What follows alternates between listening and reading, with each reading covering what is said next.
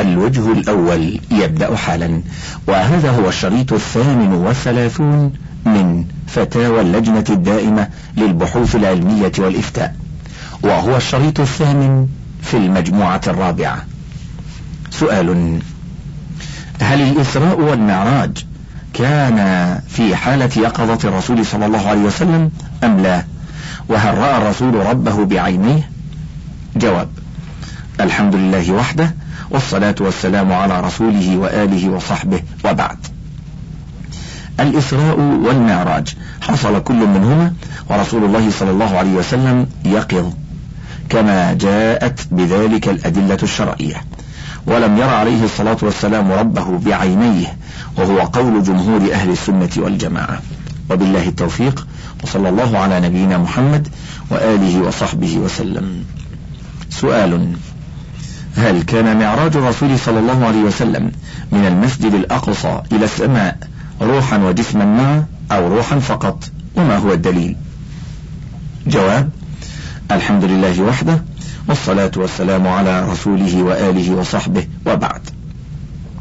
قول أهل السنة والجماعة إنه عليه الصلاة والسلام أسري به من المسجد الحرام ليلة إلى المسجد الأقصى روحا وجسدا لقوله سبحانه وتعالى سبحان الذي أسرى بعبده ليلا من المسجد الحرام إلى المسجد الأقصى. فإن كلمة عبده اسم للروح والجسد جميعا. وعرج به كذلك من المسجد الأقصى إلى السماء عليه الصلاة والسلام روحا وجسدا لثبوت ذلك بأحاديث كثيرة ذكرها ابن كثير وغيره عند تفسيره للآية. وبالله التوفيق. وصلى الله على نبينا محمد وآله وصحبه وسلم. سؤال هل معراج النبي عليه الصلاة والسلام مجرد رؤية أم حلم أم حقيقة؟ أسري به روحيا أم جسديا؟ جواب الحمد لله وحده والصلاة والسلام على رسوله وآله وصحبه وبعد. أسري بالنبي صلى الله عليه وسلم يقظة بروحه وجسده من المسجد الحرام إلى بيت المقدس ليلا وعرج به ليلا من بيت المقدس إلى السماء السابعة يقظة بروحه وبدنه كذلك. هذا هو مذهب أهل السنة والجماعة. قال الله تعالى سبحان الذي أسرى بعبده ليلا من المسجد الحرام إلى المسجد الأقصى الذي باركنا حوله لنريه من آياتنا إنه هو السميع البصير. والأصل في كلمة عبده أنه اسم للروح والبدن فلا يعدل عن ذلك إلا لدليل. وقال تعالى وما جعلنا الرؤيا التي أريناك إلا فتنة للناس والرؤيا المنامية لا تكون مصدر فتنة لأن الإنسان العادي يرى في منامه أنه جاب الدنيا وطار في الهواء وصعد إلى السماء ولا ينكر ذلك عليه أحد إذا أخبر به. فهي إذن رؤية بصرية. وقال تعالى ولقد رآه نزلة أخرى عند سدرة المنتهى عندها جنة المأوى إذ يغشى السدرة ما يغشى ما زاغ البصر وما طغى لقد رأى من آيات ربه الكبرى. وبالله التوفيق وصلى الله على نبينا محمد وآله وصحبه وسلم. سؤال هل ثبت معراج المعصوم صلى الله عليه وسلم بنص القرآن الكريم؟ جواب الحمد لله وحده والصلاة والسلام على رسوله وآله وصحبه وبعد. ورد نص في القرآن يدل على أن نبينا محمدا صلى الله عليه وسلم عرج به إلى السماء السابعة ليلة الإسراء من المسجد الحرام إلى المسجد الأقصى وأنه رأى جبريل عليه الصلاة والسلام عند سدرة المنتهى عندها جنة المأوى. قال الله تعالى أفتمارونه على ما يرى؟ ولقد رآه نزلة أخرى عند سدرة المنتهى عندها جنة المأوى. إذ يغشى السدرة ما يغشى ما زاغ البصر وما طغى. لقد رأى من آيات ربه الكبرى. وسدرة المنتهى وجنة المأوى في السماء السابعة. وقد فسرت الأحاديث الصحيحة قصة الإسراء والمعراج الواردتين في القرآن وبينت تفاصيلهما تحقيقا لقوله تعالى وأنزلنا إليك الذكر لتبين للناس ما نزل إليهم ولعلهم يتفكرون فارجع إليهما في صحيحي البخاري ومسلم وغيرهما من دواوين السنن إن أردت التفصيل وزيادة البيان. وبالله التوفيق وصلى الله على نبينا محمد وآله وصحبه وسلم. سؤال. حديث لرسول الله صلى الله عليه وسلم أنه رأى ليلة أسري به بعض أهل النار ممن ارتكبوا الآثام. كيف يتأتى له ذلك؟ ولم تقم القيامة بعد ولم يأتي يوم الحساب. جواب. الحمد لله وحده والصلاة والسلام على رسوله وآله وصحبه وبعد. هذا حق ويجب الإيمان به ولا يجوز الدخول فيما هو من خصائص الله تعالى. وبالله التوفيق وصلى الله على نبينا محمد وآله وصحبه وسلم. سؤال هل يصح النسيان من النبي صلى الله عليه وسلم؟ بمعنى هل هو ينسى أم لا؟ جواب الحمد لله وحده والصلاة والسلام على رسوله وآله وصحبه وبعد. نعم يجوز النسيان على النبي صلى الله عليه وسلم لكنه لا يقر على ما هو في مجال التشريع بل يعلمه الله به كما في الصحيحين عن ابن مسعود رضي الله عنه قال إنما أنا بشر أنسى كما تنسون فإن نسيت فذكروني. وذلك لما سهى في صلاة العصر. وبالله التوفيق وصلى الله على نبينا محمد وآله وصحبه وسلم. دعوة الرسل إلى الله. سؤال. على كل مسلم واجب وهو أن يدعو إخوانه الغافلين والمنغمسين في الملاهي والملذات. ونحن بالجزائر ننظم جولات ونأتي بالجمهور إلى المسجد كي نذكرهم مصداقا لقوله تعالى فذكر إن نفعت الذكرى. وذلك كي نخرجهم من غفلتهم بإذن الله. لكن بعض المشايخ بالجزائر يقولون إن إدخال أناس غير متطهرين إلى المسجد حرام. ونحن نرجو من فضيلتكم أن تردوا علينا بنفي هذا الادعاء أو إسناده. ونرجو من فضيلتكم الرد على سؤالنا لو تكرمتم في أقرب الآجال. جواب الحمد لله وحده والصلاة والسلام على رسوله وآله وصحبه وبعد. الدعوة إلى الله هي سبيل الرسل وآخرهم محمد صلى الله عليه وسلم. يقول الله جل وعلا قل هذه سبيلي أدعو إلى الله على بصيرة أنا ومن اتبعني وسبحان الله وما أنا من المشركين. والدعوة تكون للفرد وللجماعة في المساجد والأندية والجامعات والمدارس وغير ذلك من أماكن التجمع. والدعوة عامة للكافر والفاسق والمؤمن. فالكافر لعله يرجع عن كفره والفاسق لعله يقلع عن فسقه والمؤمن يزداد إيمانا وبصيرة. ولا بأس بدخول غير المسلم للمسجد إذا كان في ذلك مصلحة شرعية مثل رجاء إسلامه إذا سمع الذكر وحضر حلقة العلم. وقد صح عن النبي صلى الله عليه وسلم أنه أمر بربط ثمامة ابن أثال الحنفي بسارية من سواري مسجده صلى الله عليه وسلم وهو كافر. فهداه الله وأسلم. وبالله التوفيق وصلى الله على نبينا محمد وآله وصحبه وسلم. سؤال هل الدعوة إلى الله توقيفية أو توفيقية؟ جواب الحمد لله وحده والصلاة والسلام على رسوله وآله وصحبه وبعد. الدعوة إلى الله توقيفية من جهة أن الداعي يتبع في دعوته المنهاج الذي أرشد الله الدعاة إليه من الحكمة والموعظة الحسنة والمناقشة في المسائل الاجتهادية بالتي هي أحسن للوصول إلى الحق لا لقصد التغلب على غيره والتعصب لرأي نفسه. قال الله تعالى ادع إلى سبيل ربك بالحكمة والموعظة الحسنة وجادلهم بالتي هي أحسن. الآية. وأنه ينكر المنكر بيده إن استطاع وكان أهلا لذلك. فإن لم يستطع فبلسانه فإن لم يستطع فبقلبه. وذلك أضعف الإيمان وهي فرض كفاية. إذا قام بها البعض سقطت عن الباقين وتتعين على من لا تقوم إلا بهم. أما من جهة الوقوع فهي توفيقية. بمعنى أن من شاء الله تعالى له التوفيق لأداء واجب الدعوة إلى الله شرح صدره لها وهيأ له أسبابها فضلا منه تعالى ورحمة. وبالله التوفيق وصلى الله على نبينا محمد وآله وصحبه وسلم. سؤال هناك أناس يذهبون إلى المقاهي والنوادي بحجة الدعوة إلى الله.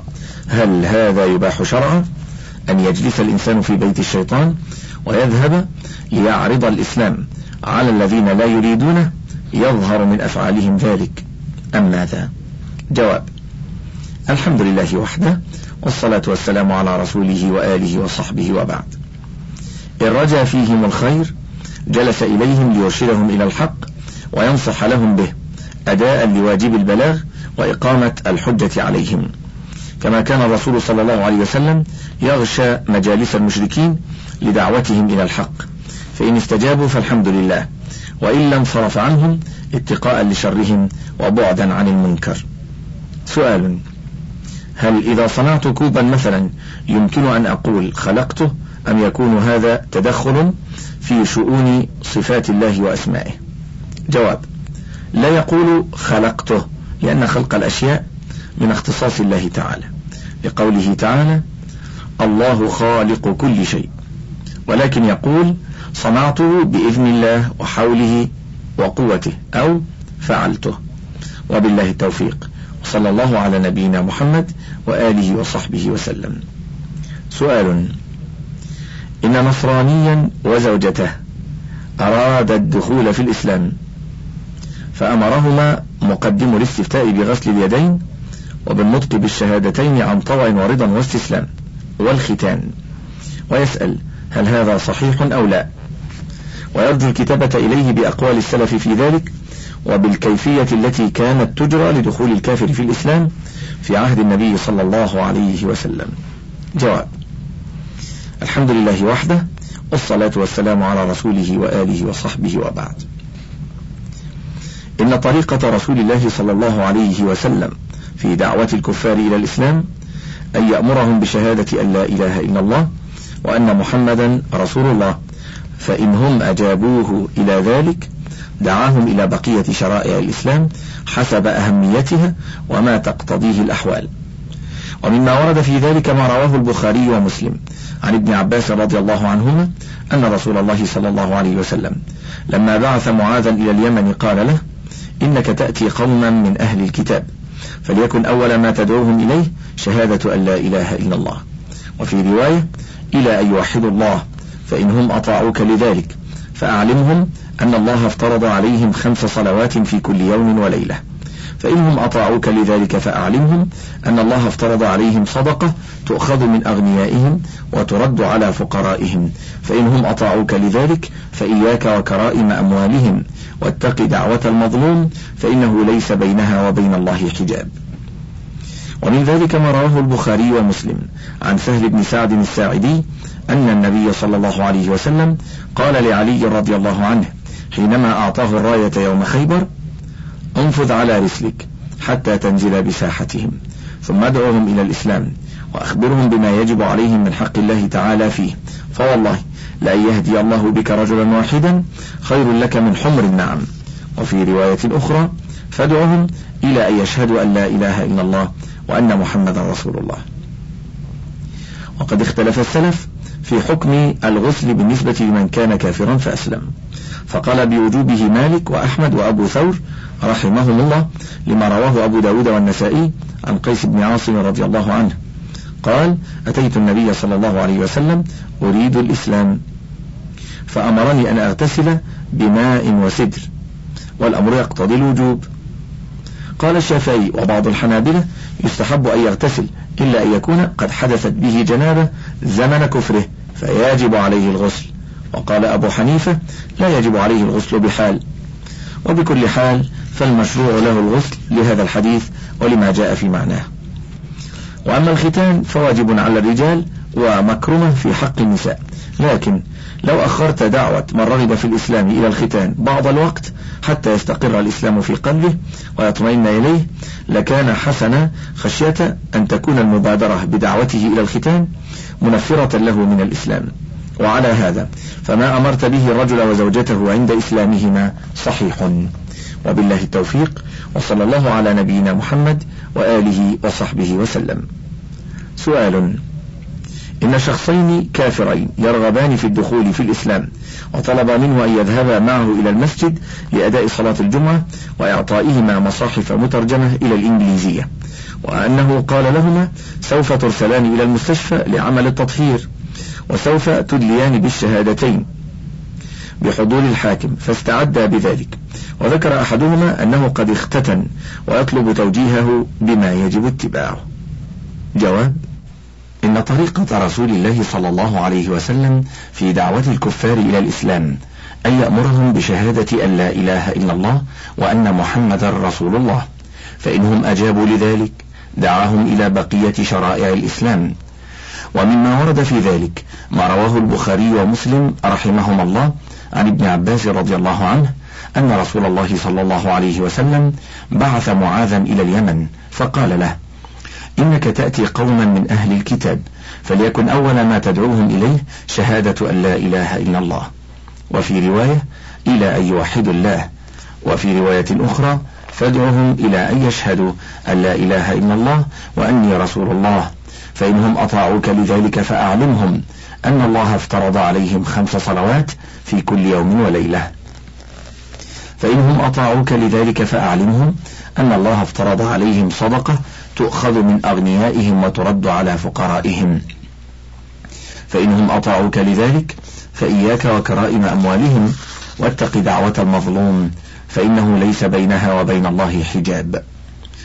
وما رواه البخاري ومسلم عن سهل بن سعد الساعدي أن النبي صلى الله عليه وسلم قال لعلي رضي الله عنه حينما أعطاه الراية يوم خيبر أنفذ على رسلك حتى تنزل بساحتهم ثم ادعوهم إلى الإسلام وأخبرهم بما يجب عليهم من حق الله تعالى فيه فوالله لأن يهدي الله بك رجلا واحدا خير لك من حمر النعم. وفي رواية أخرى فادعهم إلى أن يشهدوا أن لا إله إلا الله وأن محمد رسول الله. وقد روى أبو داود والنسائي عن قيس بن عاصم ما يدل على مشروعية الغسل لمريد الدخول في الإسلام فينبغي لمثل هذين أن يغتسلا وكذلك يشهد أن لا إله إلا الله وأن محمد رسول الله فورا. ويؤخذان بعد إلى المسجد بعد تطهرهما الطهارة الشرعية. ثم يفهما بالحضور أمام المحكمة الشرعية لإثبات إسلامهما رسميا. أما الختان فواجب على الرجال سنة في حق النساء. ولكن لو أخر دعوة من يرغب في الإسلام إلى الختان بعض الوقت حتى يستقر الإسلام في قلبه لكان ذلك حسنا. وبالله التوفيق وصلى الله على نبينا محمد وآله وصحبه وسلم. سؤال كيف نصنع مع رجل فرنسي جاء ليعلن إسلامه. ومعه امرأة مسلمة تقول إنها أحضرته إلى المسجد ليدخل الإسلام ثم تتزوج منه علما بأنها هي نفسها لا تصلي ولا تلبس حجاب بل هي بعيدة هنا عن أهلها وذويها. ثم إن الرجل نفسه يؤكد أنه يحب أن يسلم رغبة منه في الإسلام فماذا نصنع معهما؟ وماذا نصنع إن كان قد تزوج بعضهما منذ عام أو عامين وكان منهما أولاد ولم يكن الرجل قد أسلم وإنما جاء ليسلم بعد إذ. فهل يقبل إسلامه؟ وهل استبراؤه إياها بحيضة أو حيضتين ينحسب عليهما أم لا؟ وكيف يمكن تصحيح زواجهما؟ والمرأة ليس لها ولي هنا في فرنسا لا أبعد ولا أقرب. وما حكم الأولاد؟ هم لا شك أولاد زنا. جواب الحمد لله وحده والصلاة والسلام على رسوله وآله وصحبه وبعد. أولا يخبر بسروركم بإسلامه وأن دخوله في الإسلام أعظم واجب وأكبر نعمة يهنأ بها.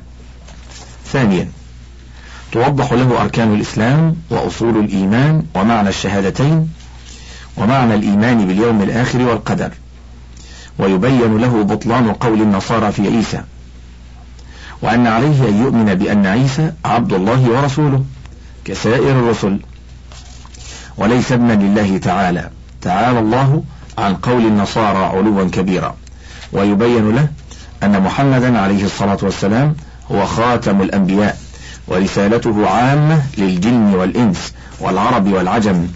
وهكذا يوضح ذلك للمرأة ويطلب منها إسلامها من جديد لأن ترك الصلاة كفر. ثالثا إذا لم يكن للمرأة ولي مسلم قريب أو بعيد فإن رئيس المركز الإسلامي لديكم يتولى عقد النكاح لأنه بمثابة الوالي بالنسبة لأمثال هؤلاء. لقول النبي صلى الله عليه وسلم السلطان ولي من لا ولي له.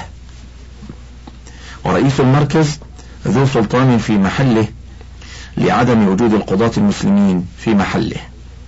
رابعا ليس هناك حاجة إلى الاستبراء إذا كان اتصاله السابق بها باسم النكاح وأولادهما لاحقون به كما يلحقون في وطء الشبهة بالنكاح الفاسد. وبالله التوفيق وصلى الله على نبينا محمد وآله وصحبه وسلم. سؤال هل على المسلم حديثا في الفترة الواقعة بين اقتناعه بالإسلام وإشهار إسلامه ما على المسلمين من فروض وواجبات؟ جواب الحمد لله وحده والصلاة والسلام على رسوله وآله وصحبه وبعد.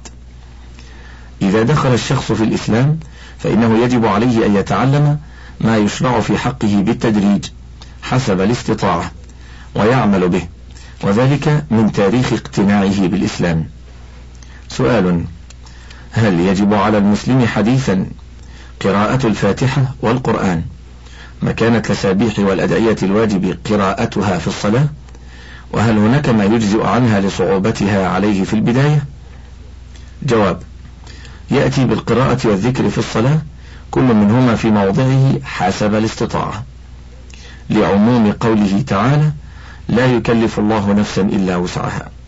ولا يقرأ الفاتحة في الركوع ولا في السجود مثلا بدلا عن التسبيح. وبالله التوفيق وصلى الله على نبينا محمد وآله وصحبه وسلم.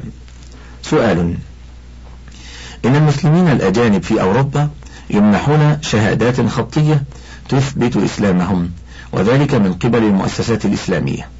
وما أعرفه أنه لم يكن قد تم إعطاء مثل هذه الوثائق الخطية تشهد للمسلمين بإسلامهم عبر التاريخ الإسلامي. ألا تغني شهادة اثنين من العضو المسلمين وإقرار الأوروبي نفسه بأنه مسلم عن هذه الوثيقة الخطية؟ أليست هذه بدعة؟ جواب الحمد لله وحده والصلاة والسلام على رسوله وآله وصحبه وبعد. لا يحتاج المسلم إلى هذه الوثيقة لإثبات إسلامه فيما بينه وبين ربه ولكن قد تتعلق بها حقوق له أو عليه فيما بينه وبين الناس عموما أو بينه وبين الدول. ولذا احتيج إلى إثبات ديانته في البطاقة الشخصية وجواز السفر وحفيظة النفوس وشهادة الميلاد. وقد لا تسعفه البينة أحيانا كما لو كان مسافرا في بلد لا يعرفه فيها أحد.